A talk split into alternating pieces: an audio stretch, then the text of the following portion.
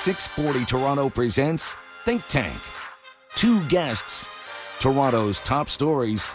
Now, let's meet the guests.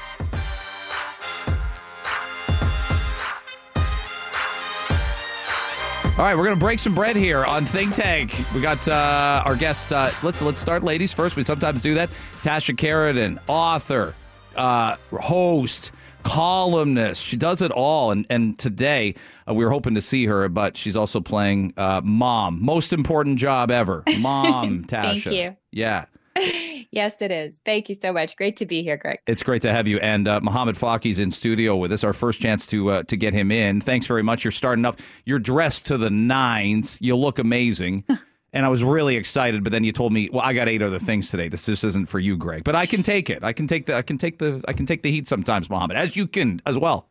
Oh, I, I it was for you, but I didn't want you to feel bad. And yeah, thank you you, were saying t-shirt and jeans if you Yeah. weren't on the show. I Thank really you. appreciate that. Thank you for saying I look good. You- I usually say I have a face for the radio, and that's why I'm here. I guess. Well, we all, we all, someone told all of us that at some point in time if we stayed on the radio. It's, it's uh, it, it, it works that way, Mohammed. All right, let's. Tasha, Tasha, I hope you're well, and I hope your daughter is very well. Thank you so much, Mohammed. Great to be here with you too. Same. All right, let's start with building. I, I actually we had uh, Alejandro Bravo, Toronto City Councilor, on a little bit earlier in the show. Um, I think there was a genuine excitement. Now there's excitement with announcements, and then it comes the hard work. Usually it's will this happen and where are we getting the money? But the city of Toronto is planning to take the public route to build homes, and that means public money to build homes. That gets people a little tense. Let's hear from the mayor Olivia Chow and what she said yesterday about the plan. Because in the past, affordability had been defined by market 80% of market. And that's not very affordable. Instead, we're going to be people focused rather than market focused. It'll be based on the person's income. A third of the person's income is how we define affordability. Okay, that's Olivia Chow, Tasha. Let's start with you. I know how this is going to come across to some. I know some people think this sounds like socialism, but I'm willing to give the city a little bit of a pass here because we, we've tried a bunch of stuff before. We left it in the hands of private developers. So I just feel like municipalities, especially Toronto, Tasha, need to throw everything against the wall. But do you, when you hear the details, read the details of this plan, does anything concern you? Oh yeah, it does because it, the city's track record concerns me. That's the Mhm. biggest problem. I mean, right now we have 34 Toronto community housing complexes in critical disrepair. That's just this year. Um, you know, we have Toronto City Housing and public housing that's been built has been over the years many times cited for not keeping up properties, not maintaining things properly. Now they're going to build. It's one thing to build things, but once they're there, you have to keep them up and i'm very concerned about this plan of just you know creating housing. And then it's you know what is going to happen to it? I think there are other creative solutions the city is not looking at. Um, there's this obsession with building new build build build. Why not encourage people to convert their homes to rental or part rental? Offer you know we offer people retrofit subsidies for things to save energy and that sort of thing.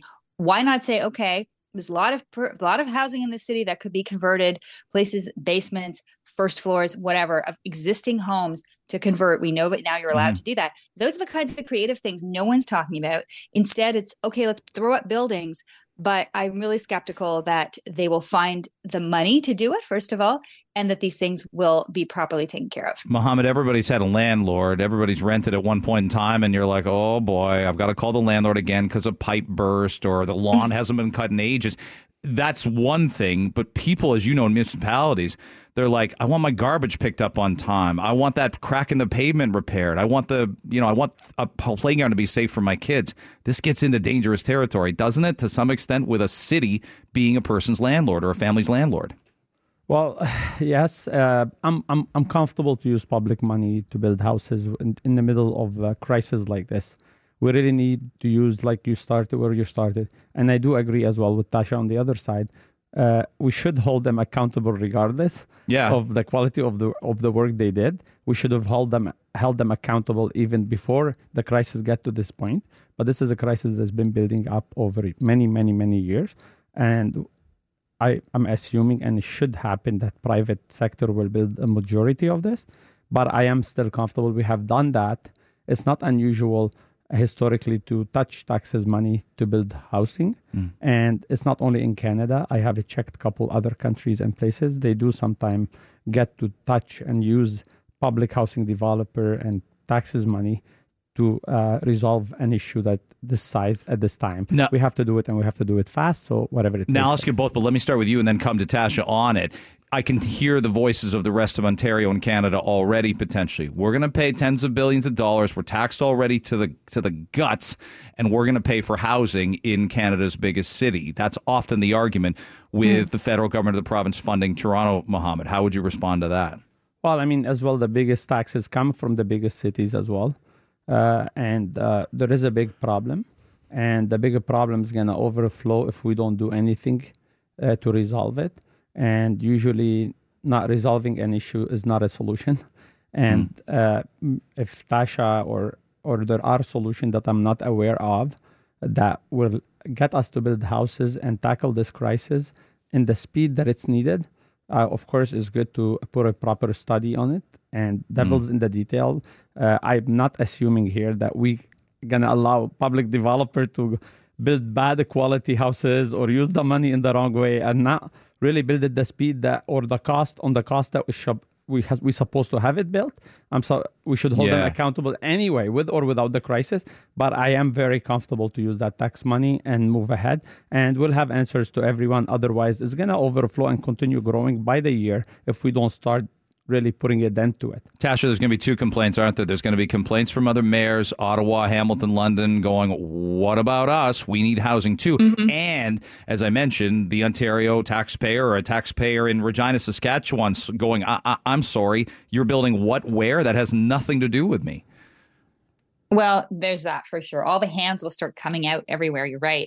Uh, Mohammed is also right, though, that we're in a crisis and something needs to be done. So, like I said, there should be some examination of what solutions can be found. Also, that affected immediately because building a you know building housing takes time and we've seen projects paused all over the place because you know olivia chow might like to ignore the market but the market is real interest rates are real they are high building labor costs have gone up, up um, materials costs have gone up. I fear the city is going to lowball this and say, yeah, we need this much money for it. And all of a sudden, boom, uh, the budget's going to grow because they haven't taken these things into account. And all of a sudden, who's going to be on the hook for that? And so there are lots of problems here. I think that, you know, after the war, it's true that we had did an emergency situation after World War II. There was housing built for people coming back from the war, veterans, this mm-hmm. kind of thing. We've done this before, it's true. But I think we also have to look at other issues that are feeding the housing crisis, including, I hate to say it, but immigration. You know, as the daughter of immigrants, I don't like saying take fewer people, but we have to have a balance in terms of the number of people who come in and our ability to house them, or we're not doing them any favors No, either. we're, we're not giving them a they have fighting nowhere shot. to live. Yeah, we're, we're not giving them a Absolutely not. fighting shot to have somewhere to live and, and to have um, an opportunity. L- l- Yeah, Mohammed, you want to weigh it? Go ahead. Yeah, we can finish this up. Go ahead. Yeah, I agree. I, I agree with a lot of what, what just said by uh, Tasha for sure. Uh, I own, uh, besides selling shawarma, I own a roofing company and a landscaping company. Yeah. like I do that, and I feed them shawarma too while they're working. Yeah, it's, it's Yeah, not yeah. mandatory, but, No. but it's an Sounds option. I good. got you. Yeah, I- it's a good be fair. option. I got it. but uh, I we need we need as well those immigrants to come build those homes. so we have you- to be careful and have a balance. And I definitely agree that we want them to come enjoy the Canadian dream, not have them on Peter Street sleeping for four weeks. No, that's for no sure. good. I agree, Tasha, with you. But as well, having the immigrant coming here, we need them. Do We, you, do you have enough staff right now? uh, we, we never have enough staff. We actually uh, turn down work. What is that? How how's that? So you, you need workers. You can't find them. We would love to hire. Why don't they stay? Oh, because they, it's just hard work. It's hard work. and sure they try to look for other uh, different way of building their life better which is i'm all support on that i've worked at tim horton i've worked at uh, coffee time Yeah. uh, late nights and today i own a company and i want them to do that. I want that for them. I don't i want them to celebrate the canadian dream and hire people in our country right here. And we need them now. We need them in the uh, skilled workers are needed now. So we have to find a balance. And what i'm feeling here it's all about and i agree with tasha about how public money developer using the money properly we should hold them accountable and how our ministry are bringing people as immigrant we should hold them accountable. And if we do it right and measure properly and bring them the right way it wouldn't be a problem. Immigration is the best thing happened to our country. We want to continue doing it that way and make sure that people see it. Down. Yeah, and make sure people have a, have a fighting chance. Let's move to this. I, I think a difficult story got more difficult to uh, believe and talk about yesterday. A really upsetting story. A 34 year old security guard at uh, the Pickering Casino was shot dead. Police believe a 17 year old killed him. They released uh, details about the suspect yesterday. Here's Detective Sergeant from the Durham Regional Police Force, Brad Corner, talking about the suspect. Nosworthy Smith is described as male black, five foot eight 110 pounds, and has a tattoo on his left elbow with the word Chantel. It's very specific, uh, uh, Tasha, um, but it, it, but some some hesitate because the alleged shooter is a teenager. But I, I don't know how we can do it. I, I yeah, for a shoplifting scenario, for something else, but this is a believed murder. I, I, think the public needs to know as much, especially if he's out on the loose, and especially if he's hoping, if the police are hoping the public can help out here. I don't know why we hesitate to have these conversations about releasing as many details as possible about a murderer. Well, yeah, it's you know, the Young Offenders Act has provisions for not naming juvenile offenders, but in this case, yes, I if he's armed and dangerous, the public needs to be protected. And it seems that he wasn't the only one who was armed and dangerous when they broke in or came into that casino. There was a group of men, a young men, uh, youths, whatever you want to call them, who were there with with weapons. And a 34 year old man lost his life. I mean, this is just you know we don't want any more people to be in that situation. So I, the whole thing is awful. I totally mm-hmm. agree. I don't know of his kid's background but at the end of the day uh, we have to be safe. And he needs to face justice for what he's accused of doing here Mohammed, there's a, a second uh, second degree murder charge. She's on a Canada wide warrant. Um, the security guard leaves a wife behind. Uh, I, I, don't think we can hesitate in uh, alerting the public a for their own safety and, and b trying to get justice for this person here, regardless of age or what the person looks like. I, do, how do you see it? Well, I mean, every murder is a tragedy, is a life lost. So it's very very sad. Honestly, we have a justice system that all of us must have confidence in. And of course, I mean, people need to know and people need to protect themselves from that. But of course, we all need to have more faith in our justice system, and because otherwise things will fall apart very fast. But every single crime must lead to consequences, especially when someone is killed like this. And look, uh, whatever it takes, I trust our uh, justice system and and even our police department. In a lot of cases, I do trust how they act on things. And we need to really get people to believe more and more in our justice system because otherwise, without that, really things will go sideways. and Tasha, even this happening yesterday, I think uh, it gives a little uh, people a little more confidence about it. I'll say this: obviously, there's a lot of political rhetoric about catch and release bail. We're not giving stiff enough mm-hmm. sentences for major, yeah. major crimes. Of course, yeah. for minor crimes, we want to get people rehabilitated, give them second chances. I think we draw the line at something like this. We we need to get this guy, and we need him not to be on the streets and a threat to other people.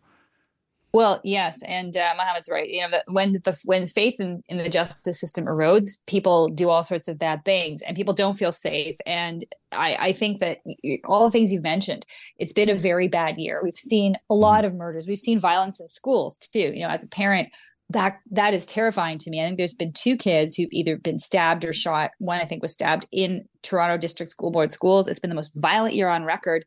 So the fact this is a young person, to me, uh, it's a pattern that's happening among young people. There's an uptick in violence, and it we have to send a message it's not acceptable, and that justice will be will be brought. So I I agree. I think that I don't have a problem with naming this individual. It's very unfortunate, but safety and justice have to come first. All right, let's go. Uh, we got Think Tank going on. Mohamad Fakih's in studio with us. That voice is Tasha Kheiriddin. You're listening on 640 Toronto and Toronto today. Let's get to Saturday. It's Remembrance Day um, to honor uh, the brave women and men that have fought for Canada or served for Canada. It's Armistice Day in the UK, and there are concerns there. We've had Saturday demonstrations, and we've talked, uh, Mohammed, you and I have talked about them. Tasha and I have talked about them. I want you to hear UK commentator Douglas Murray. They're concerned about potential clashes. British Prime Minister Rishi Sunak has said it'd be disrespectful to march, to have a, either what's described as a pro Palestinian march in the city of London. At the same time, we're honoring war veterans. Here's Douglas Murray's perspective. As for the actual marches, look, um, I, am afraid that the rules on this are very, very clear. Um, you are not allowed to glorify terror or call for terror on the streets of Britain. And that existed before the 2006 Terrorism Act banned glorification, and it certainly exists now. If you stand on the streets of London calling for jihad, you are calling for terror, and that is actually a place where free speech is at its limit and is no longer permissible. It's the same with, for instance, calls for intifada on the London tubes. Remember, we had a touch of intifada on the London tubes a few years ago. So again, calling for intifada is something that you're not But allowed to about- do in the UK. okay, you're but not allowed Douglas, to let me call ask for you this. murder. You're not allowed. You're not allowed to. Let me finish one other case. Mm. You're not allowed uh, to stand on the streets of London and call for the murder of Jews or any other minority. No. And yet people have been getting away with this No, but Saturday the- after but these Saturday. are- and, right. and and are the police arresting people? No. Right. No, they're not. The police last week said we're outnumbered. Mohammed stresses uh, it stresses everybody out. These are such difficult topics, confusing, complicated topics to talk about. When you hear that, are what are your thoughts? Are you worried about what could happen here in Toronto? Are you worried about what could happen in Ottawa? Is it disrespectful to do this on Remembrance Day? Well, look, I agree. Protests should be respectful. That's point blank, right?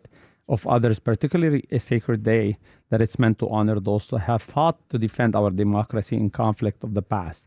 Our veterans deserve our respect and thanks. And I am a partner of a lot of veterans mm-hmm. association and foundation and food banks and everything. They fought for their, for our country and for the values that Canada stands for. And for me, those values include the right to peaceful protest. The bottom line, what I've heard so far, and after you sent me that question last night, mm-hmm. I texted couple people that I know that they go to protest, and I said, "Why are we? Why are you protesting on Saturday? Why don't we keep it respectful? And if you want to protest another day, and just Saturday. It's our day. It's our Veterans Day. And what I heard so far, the two biggest protests that usually we're seeing are not protesting Saturday instead of Sunday. And that doesn't mean another smaller group or something. They're going to go on Sunday instead of Saturday. Yeah, I, that's what I heard so understand. far. I don't know. I can't guarantee. No, I no, don't no, but you're sharing great stuff with us, so I yeah, appreciate yeah, it. no, no. But I went to uh, social media, their social media, and it seemed like they're calling uh, for Sunday most of all. So you know, look, uh, the tragedy of war and consequences and what's happening for everyone in Israel side and Gaza side, killing of civilian people wants to protest. That's their right. Has to and has to be respectful and cannot. It's okay. We get each other uncomfortable sometime. Maybe that's part of our coexisting together and coexist together, but cannot cross or come close to the hate limit. It cannot. I'm someone that me and my family were subjected to hate for four years. I fought a court of four years that people like really came after me for hate and I won that court. I will never ever accept anyone, regardless who they are, what they're defending, to really cross that line and show or showcase any type of hate. Understood, Tasha. Where do you stand on it? People and people in London, I should point out, they're they're they're worried about war memorials. They're worried about the cenotaph. They're worried about you know just basically the you know really blurred lines here. How do you view this? I think that it's a day for veterans and it's a day to honor people and people need to respect that. That is, you know, they get one day, one day a year when people come out. There's it's a solemn day. It's it's not, you know, it's not a day of of of, of celebration. It's a day of remembrance, atonement, thought, reflection. In fact, I think that is a good place for everyone right now to cool the temperature on things and to reflect on wars that have come before and the sacrifices made and honor those people. As Mohammed said, it's it's a day to honor those who have fought for us before.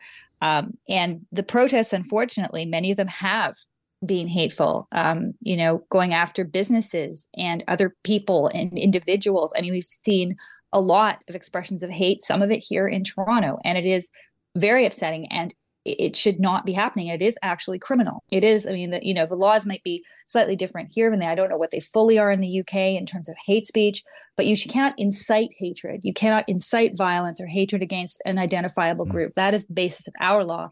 So people have to stick to that. And if they don't, they're violating the law and they should be prosecuted because we don't allow that on either side of any debate, frankly, um, in this country. And we've seen hatred directed against all manner of groups in Yeah. the past, and we're seeing a lot of it now. Mohammed? Well, uh, I agree with Tasha. Cannot be hateful, and I have condemned publicly as well any attack on any business because of their staff, because of our country, because of striking the balance. And I agree with her um, about something else. We all need to cool down the temperature. This idea of continuously attacking each other when we are neighbors, we love each other, we've stood shoulder to shoulder, we held hand together. The second, I'm going to repeat, the second biggest donation when I donated to the Quebec City Mosque mm-hmm. was a Jewish family that stood mm-hmm. beside us, shoulder to shoulder. We have held together hands to show the Canadian and celebrate the Canadian mosaic. Two months from today, hopefully, we all will do that again. Let's cool that temperature. Let's respect people's right to protest without even crossing that line of hate. Leave businesses alone. Let's just make sure that everyone has that right, including if we, all of us, by coexisting, make, make each other a little bit feel uncomfortable. That's part of it, but cannot touch the line of hate or having someone feeling unsafe. I agree with her on that. I'm going to tell you something, and you're going to think I'm just saying this because you have a nice suit and you're a friendly guy. But you said That too, I maybe. that too, that too, and, and, and and you and you you might sell me some shawarma after the show. But what you said is more descriptive than anything I've heard. I'm going to say this from the prime minister, the premier, or the mayor of Toronto. Thank that what your exact statement just there. Because again, we don't have to agree on everything in the process. Like that's not what life is, right? Tasha, uh, I'll give you the last word on this because we got to wrap soon. But yeah, I, I'm looking at this right now, and so many people in Toronto, across Canada, have no influence on the conflict, nothing to do with the conflict, and there's plenty of Muslims and Jews that just want to live their lives. They don't want to be dragged into a lot of this. Well, you know, our our politicians, you're right, are responsible for where our nation stands on the conflict and what we take as our position on the world stage. People have the right to voice their opinions in a peaceful manner. That is where things stand. So if people have opinions, they absolutely have the right to voice them, but they have to do it in a way that doesn't harm others.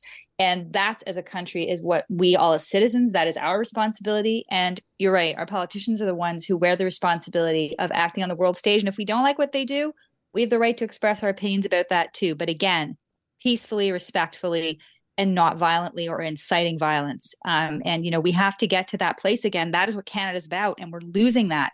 We're Mhm. losing that in this conversation, and we cannot afford to do that. But uh, but to wrap, I think I think you could turn it around. And what you told me, Mohammed, about the conversations you've had, pushing this to Sunday and and letting Saturday be, maybe that's the start of cooling things down and having conversations and not screaming at each other, but just discussing at a proper tone and manner with each other. And, and then and then we're watching. Maybe maybe that that can hem- impact the leaders and the people that actually make the damn decisions about what's happening in the world. Maybe. Hundred percent. I was so looking forward to meet Tasha herself. I would love to break. I would love to break bread together with her one day. I'd like a shawarma, please. Uh, let's do it. Let's break shawarma together. But look, the bottom line, I'm having lunch today with a couple of friends from the Jewish community, leaders in the business, Yeah. because I said that a couple weeks ago. Because we always need to have a conversation. You're right. We can't impact what's happening there, but we can impact. It's our mosaic of this beautiful country. And we need to be able not to scream Mm. at each other. But I have a different way of seeing things than they do. I'm a humanitarian. Sure, For sure. me, uh, killing any civilian it's a criminal any civilian so for me i see it that way and i want to have Yeah. break bread with them today for lunch and just make sure that we are all still we can be we can talk about you, our country You let us know how that lunch goes. Oh, it will be- it will be thank great. You, thank you for this today. And Tasha, thank you so much for uh, doing what you did today. Appreciate your time. Thank you.